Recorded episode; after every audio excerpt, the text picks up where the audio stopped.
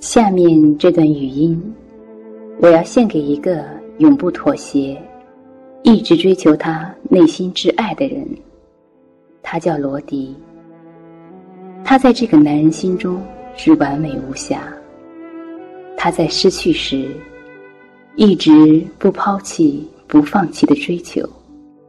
如今，他还在做着一种不管结果去做的心态。